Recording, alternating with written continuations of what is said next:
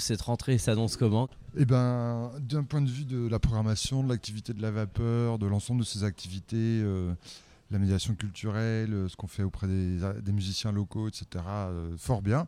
on a un beau programme cet automne, assez diversifié comme on aime le présenter, avec des artistes très connus, avec des artistes moins connus, de la chanson, du rap, du blues, du rock, enfin plein de choses.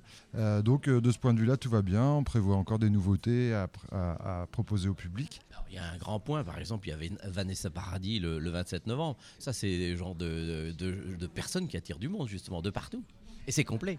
Et c'est, bah oui, forcément, euh, on, a parfois des artistes comme ça, euh, de très forte notoriété et très remarquables par leur carrière. Euh, comme euh, on avait eu également Étienne Dao il y a à peu près un an.